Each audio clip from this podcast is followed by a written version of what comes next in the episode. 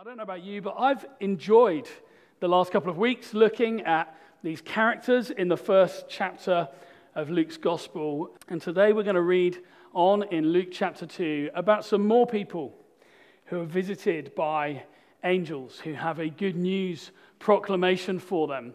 And these people are different again from Mary and Zechariah. They're characters who you will be familiar with if you've ever been to a school nativity production. We're going to read about the shepherds as they are visited by angels on the hillside outside Bethlehem. Actually, outside Bethlehem would be where they spent pretty well all their time as shepherds. And we're going to talk about that a bit more in a moment. But before we dig into the passage, we need to take a few minutes to set the scene, to help us really understand what happens in this passage. Because these are verses, like we've said over the last couple of weeks, that we're so familiar with. If, like, you don't even have to have been in church. If you have had young children or been a young child, which is all of you, then you're going to know this story. And it's very easy for us to skip through these verses and think, yeah, yeah, yeah, I know it. Like shepherds watching their flocks, angels come, ah, glory of the Lord shines around, good news, great joy, all people move on. But there's more to this story than that, and we need to make sure we don't miss it. So, to set the scene, we need to remember that Luke loves detail. Luke's gospel is the most detailed account when it comes to things like who, what, when, and where.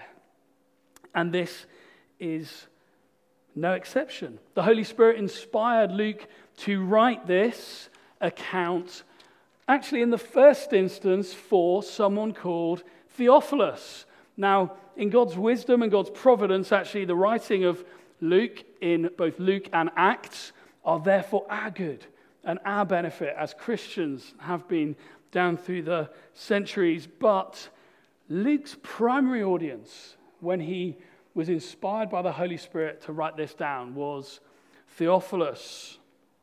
We read this in Luke chapter 1, verse 1 through to verse 4. Inasmuch as many have undertaken to compile a narrative of the things that have been accomplished among us, just as those who have from the beginning were eyewitnesses and ministers of the word have delivered them to us, it seemed good to me also, having followed all things closely for some time past, to write an orderly account for you, most excellent Theophilus, that you may have certainty concerning the things you have been taught. Now, there is some variety of view and opinion on who Theophilus is. But personally, I think the most compelling argument is that Theophilus is a judge. The greeting, most excellent Theophilus, is used several times by Luke in his writings, in both Luke and Acts. The other times when it's used, it's explicitly used of judges. We know that from the context and what's happening in the story. And so, given the way Luke writes, it would be not improbable or not unlikely that if he's going to use the same greeting, the same term, he's using it for another judge. And given the dating of this, given the focus of Luke's writing, both in Luke and Acts, particularly in Acts, I think it's most probable that Theophilus was the judge who was presiding over the case of the Apostle Paul in Caesar's court in Rome. And Luke writes these accounts of the life and ministry of Jesus Christ, and in turn, the life and ministry of the Apostle Paul, to provide background, evidence, as it were, for Paul's case. So Theophilus is a Roman citizen. He's a Roman citizen in a position of power and influence, but he's also a Roman citizen who has heard the good news of Jesus Christ. He's not ignorant to the gospel because of the position he's in, and Luke writes an accurate account for him, taking in eyewitnesses and others, including all the details about when, where, and who. And so that's the first thing we have to have in our minds as we approach these verses. But there's another significant thing that I think we benefit from knowing when we come to particularly this angel's proclamation to the shepherds. And that is that in 44 BC, an 18 year old young man named Octavius was unexpectedly thrust into center stage of the Roman Empire. Shortly before the assassination of Julius Caesar, Caesar changed his will to name Octavius, his nephew, as his heir and successor. Overnight, Octavius went actually from relative obscurity to incredible prominence in the Roman Empire. He became the first emperor to Rome.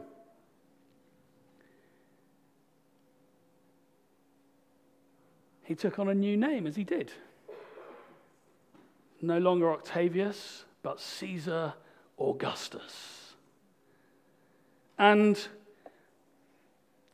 I think he got quite carried away with his new position because he began something of a kind of propaganda campaign to convince the Roman Empire and to convince his subjects of just how amazing he was.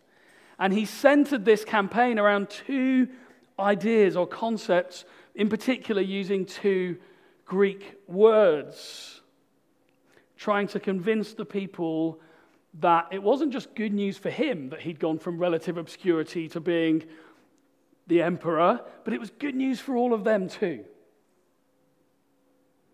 And he used these two words, soter, which means savior, and evangelion, which means good news or gospel. Caesar Augustus was keen to frame himself as the savior of the Roman Empire. And his position as such was good news to all of his citizens.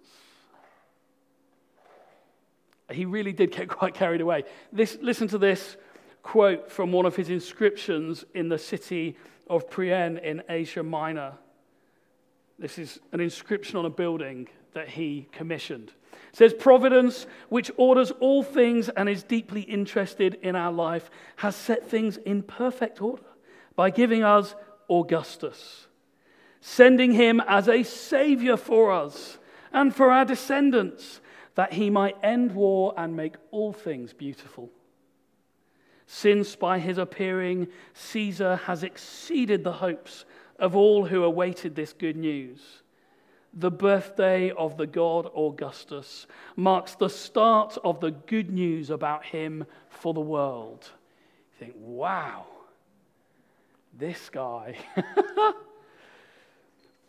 but it really helps us if we know that and if we remember the use of those two words in Augustus's propaganda campaign when we read this proclamation. Because Luke would have been well aware of it. And Theophilus, to who he wrote, who would have been just steeped in Roman propaganda, would have been very well aware. These two words, soter and evangelion, feature in the angel's declaration to the shepherds. We're going to dig into it more in a moment, but we're supposed to see, and if we don't have that background, we miss out on it. We're supposed to see that where Augustus had positioned himself as the answer for the Roman Empire. He positioned himself as the hero of the story, as good news for the people of Rome. the bringer of salvation to the Roman Empire, the angels are going to announce something entirely better and someone wholly superior. Because they will announce Jesus as the true king who will bring salvation not just to the Roman Empire, but to all people. Not announced by his own declarations and edicts, but announced by the very angels of heaven. Caesar was a pretender. Jesus, we see, is the real deal. So let's read together, shall we, from chapter 2, verse 8 onwards. We're going to pause up at verse 14 and then we'll pick it up again in a bit. So this is just after Christ has been born.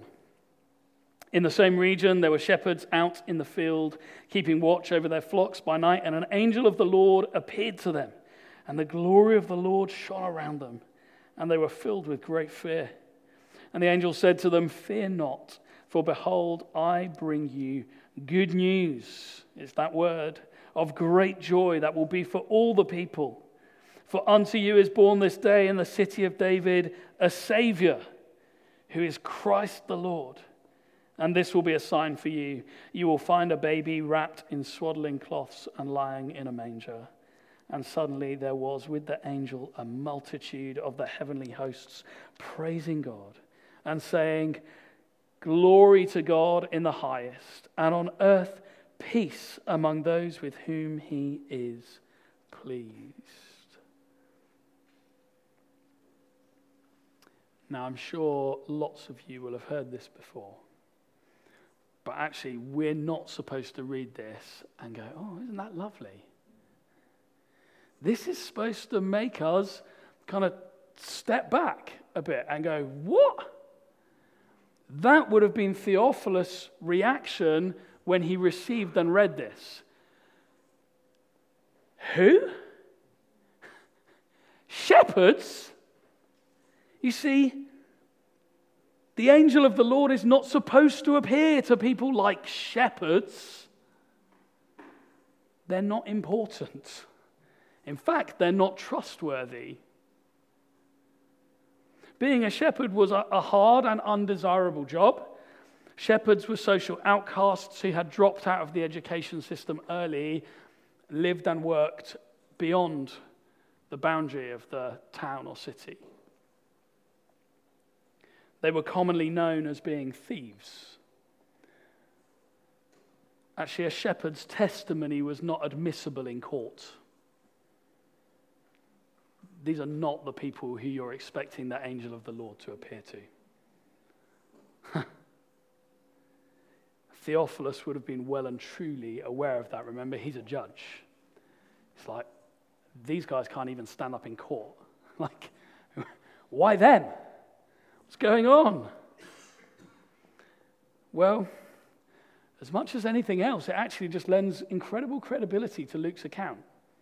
If you're going to make up this story, there's no way you're choosing shepherds as the people who are going to hear this proclamation because you can't trust what they have to say. But God did choose them God did choose them to receive this, and Luke simply records history as it unfolds.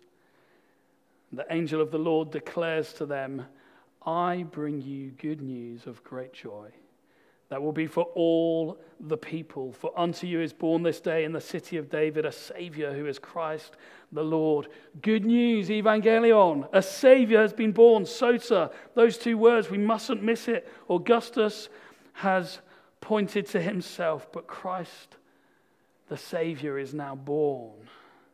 And this is good news for all the people. The, the word that Luke uses there for all people is a word that is almost always used in the Greek translation of the Old Testament. The Septuagint is almost always used to refer to Jewish people. It's not at this point referring to the ethnos, or the people of the world. This is specifically to the Jewish people. In other words, the angel here makes a very specific declaration to those shepherds. The one who you've been waiting for, the Savior who you've been waiting for is born. The Messiah. The wait is over. We've talked about the wait over the last few weeks, haven't we? And, and Mary and Zechariah's experience of that, the shepherds actually would have been no different, along with the rest of their people. Hundreds and hundreds of years of waiting. 400 years of waiting in silence is finally over. Hmm. And upon the birth of Christ, after this incredibly long wait, God chooses to announce his arrival to shepherds. and more than that, he invites them to come and meet him. This is your sign. You go into the town, you're going to find a stable. In that stable, you're going to find this baby. Come and see for yourself. Come and meet him. Come and gaze on him. Don't just hear the good news, respond and come and meet him. They are about the most unlikely choice you could think of. And I think there's a really healthy challenge for us here, right? On two levels.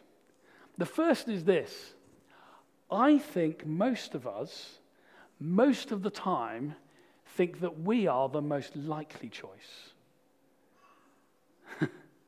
I think that's our default setting most of the time. Well, I just want to lovingly say we're probably more like shepherds than we care to admit. And the other aspect of this is that I think the reality for most of us, and I know I felt challenged on this again myself this week, is that we can be tempted to be selective about who we share the good news with, who we invite to come and see for themselves to meet Jesus. We can rule people out on all kinds of criteria. Maybe the kind of criteria that people would have ruled the shepherds out on. They're not I don't know if they're the sort of person that, like, they're not trustworthy. Like, do you know some of the things they've done?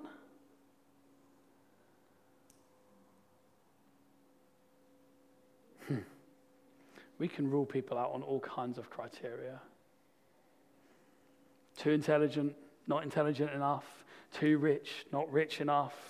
I, like, in honesty, I probably would have ruled the shepherds out. Like I wouldn't have chosen them. But in his kindness, God did. This group of men on the hillside who wouldn't have been welcomed in a court of law were not deserving of receiving this good news. They, they didn't deserve the angels to visit them on that night and give that good news proclamation. They'd done nothing to, to earn that privilege. But the truth is, none of us have. None of us are actually deserving of this good news proclamation. And that's the wonder of God's grace, isn't it?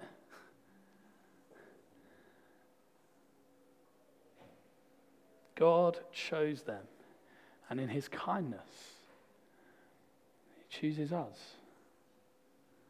And the good news didn't stop with the Jewish people. You know, I just said that the angel's proclamation begins with all people, people there linguistically being the Jews. Because no sooner has he finished the first part of this declaration to the shepherds than a whole heavenly host show up and join in, proclaiming glory to God in the highest. And on earth, this is now the whole earth, peace among those with whom he is pleased. there is an offer for anyone on earth with whom God is pleased, or in some translations, you'll read on whom his favor rests. Well, who is that? Who? It's those who accept and receive Christ as Lord and Savior. It's those who hear this good news proclamation and respond in saying, I believe. And I want to go and see for myself. I want to meet him. I want to know him. I want to bow to him as Lord. In other words, this is good news not just for the Jews, but for every person from every tribe and every tongue and every nation, if they would hear and respond to the good news and receive Christ Jesus as Savior and Lord. In the midst of a census that had people rushing around all over the country at the whim of Caesar, the self proclaimed Savior, the angels now declare that the birth of Christ the Lord, the true Savior, is good news, not just for Rome, not just for the Jews, but for all who would believe. Good news of great joy, lasting peace with God. And how do the shepherds respond to this? It's a great response. It's a really good response. I want to be more shepherd in my response. When the angels went away from them into heaven, the shepherds said to one another, Let's go over to Bethlehem and see this thing that has happened, which the Lord has made known to us. And they went with haste. They're not hanging around, these guys. They charged into town. They went with haste and found Mary and Joseph and the baby lying in a manger. And when they saw it, they made known the saying that had been told them concerning this child. And all who heard it wondered at what the shepherds told them. But Mary treasured up all these things, pondering them in her heart. And the shepherds returned, glorifying and praising God for all they had heard and seen as it had been told them. Having heard the good news, what do they do? They don't say, Oh, that's nice. Do they? They rush to meet him. They respond. We've got to see him. We've got to know for ourselves. It wasn't enough just to hear about Jesus, they went to meet him, to receive him, to experience him to bow the knee and worship Him. How about you? If you've heard the good news, you rush to meet Him? Have you met Him? Do you know Him? Please don't just settle for hearing the good news. Having believed what they had heard, they went and saw for themselves. They met him, the Lord of Lords and King of Kings, the Savior, the Prince of Peace. and when they arrived, what, what else did they do? As well as bow the knee and worship him, they told everyone there what they knew about this babe. Having believed what they had heard, they passed the good news on to everyone else. This is no ordinary child. Do you know who this is? Do you know who he is? Have you acknowledged who he is? The Savior, the Messiah, the rescuer.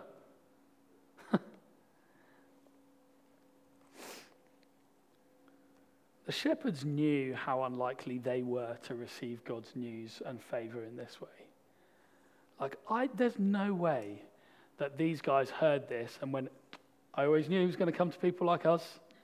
Like, there's just literally no way that they heard this and went, 400 years of waiting, I always knew when the news finally broke, it was going to come to us out here. they knew how unlikely it was that they would be on the receiving end of this news. and they responded in worship. No wonder. No wonder they responded in worship. How about you? You take for granted the grace of God? You find yourself almost kind of being over familiar with the wonder of salvation? That God would save someone like you, someone like me, that his favor would come to us?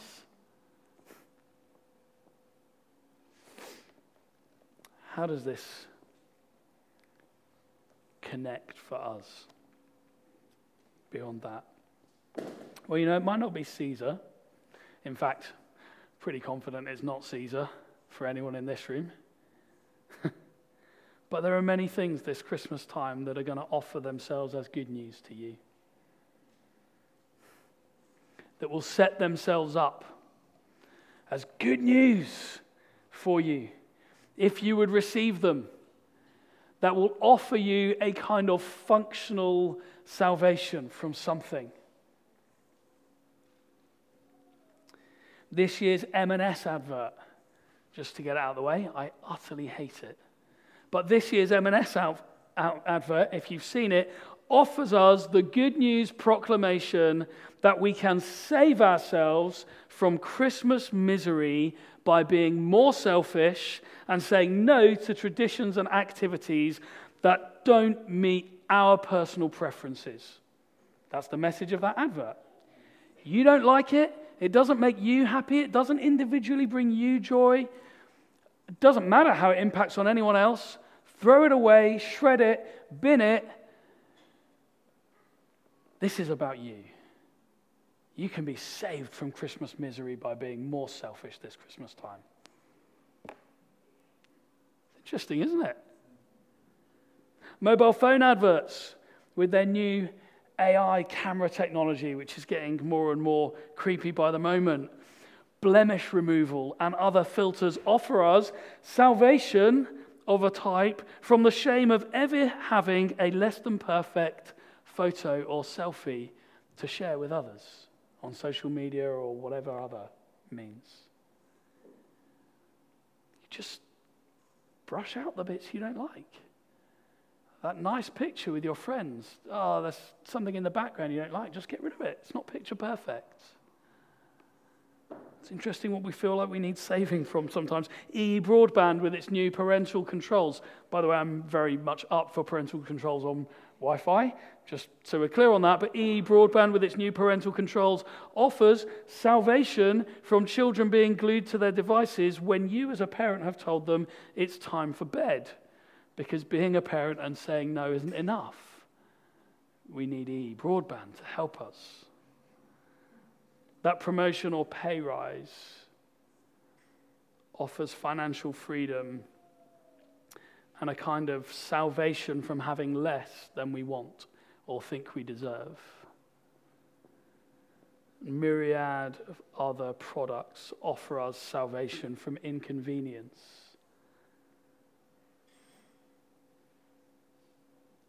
And they bring the good news proclamation that we're in charge that it's all about us and our preferences and having everything just how we like it.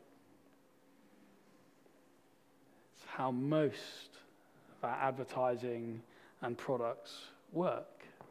It's about you, your God. You're at the center. You're the most important. Shape it all around you. Be Lord of your life in every conceivable way. You see, the reality is we need just as much as the shepherds, Theophilus, and everyone else needed that first Christmas time.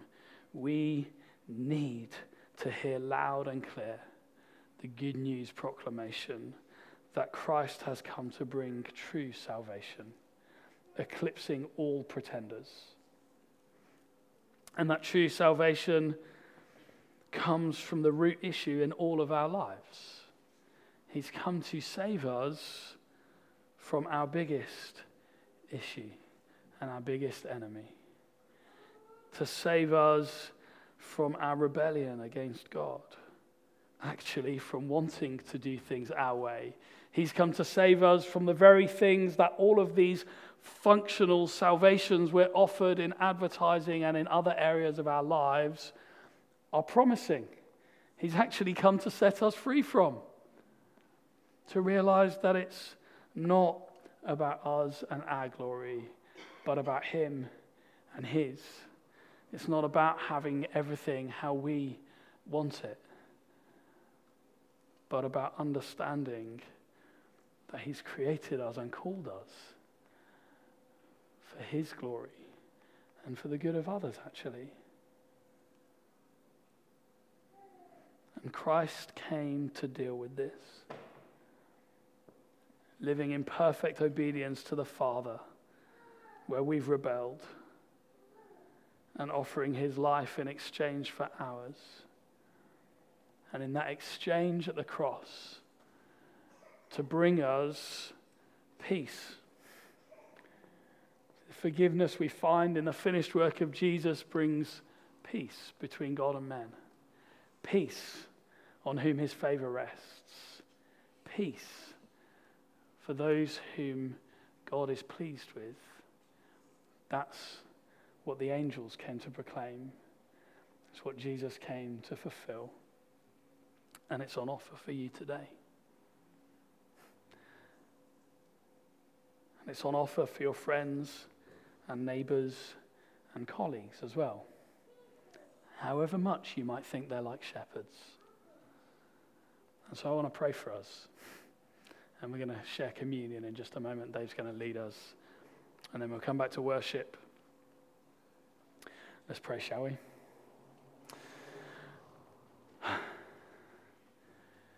Jesus, we recognize that there are so many things in our life that offer us good news in one way or another, that set themselves up as the solution to our problems.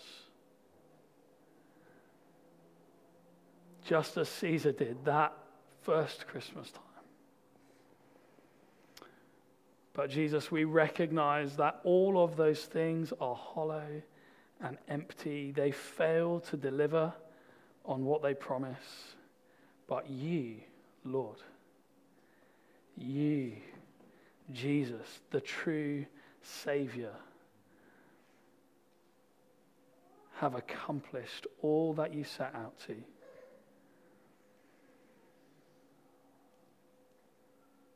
And having perfectly, once and for all, dealt with our sin at the cross, you've made it possible for us to come to have peace with God, to come, to see for ourselves, to know you, to draw close with sins forgiven and conscience cleansed, to know you. And Lord, that's what we were created for. You made us to know you. You made us to, to receive and to share in your love. You made us in your image for your glory. And Jesus, you made it possible for us to enjoy that have our sins forgiven. Lord, we look to you again now. We say, Lord, we, we just want to put away all of those other things, see them for what they are. We say, Jesus, this Christmas time, we're looking to you again. We're sorry for where we've placed our hopes in other things. We come to you again now. Say, Lord, take your rightful place in our lives, in our hearts. You are the Savior. You are Lord. And I pray that you would give us boldness to proclaim that to those around us, just like the shepherds, as those who've heard good news and of those who have responded and seen you for ourselves. God, I pray that we would be quick like the shepherds were to tell anyone who's going to listen hey, do you, do you know who he is? Have you met him for yourself?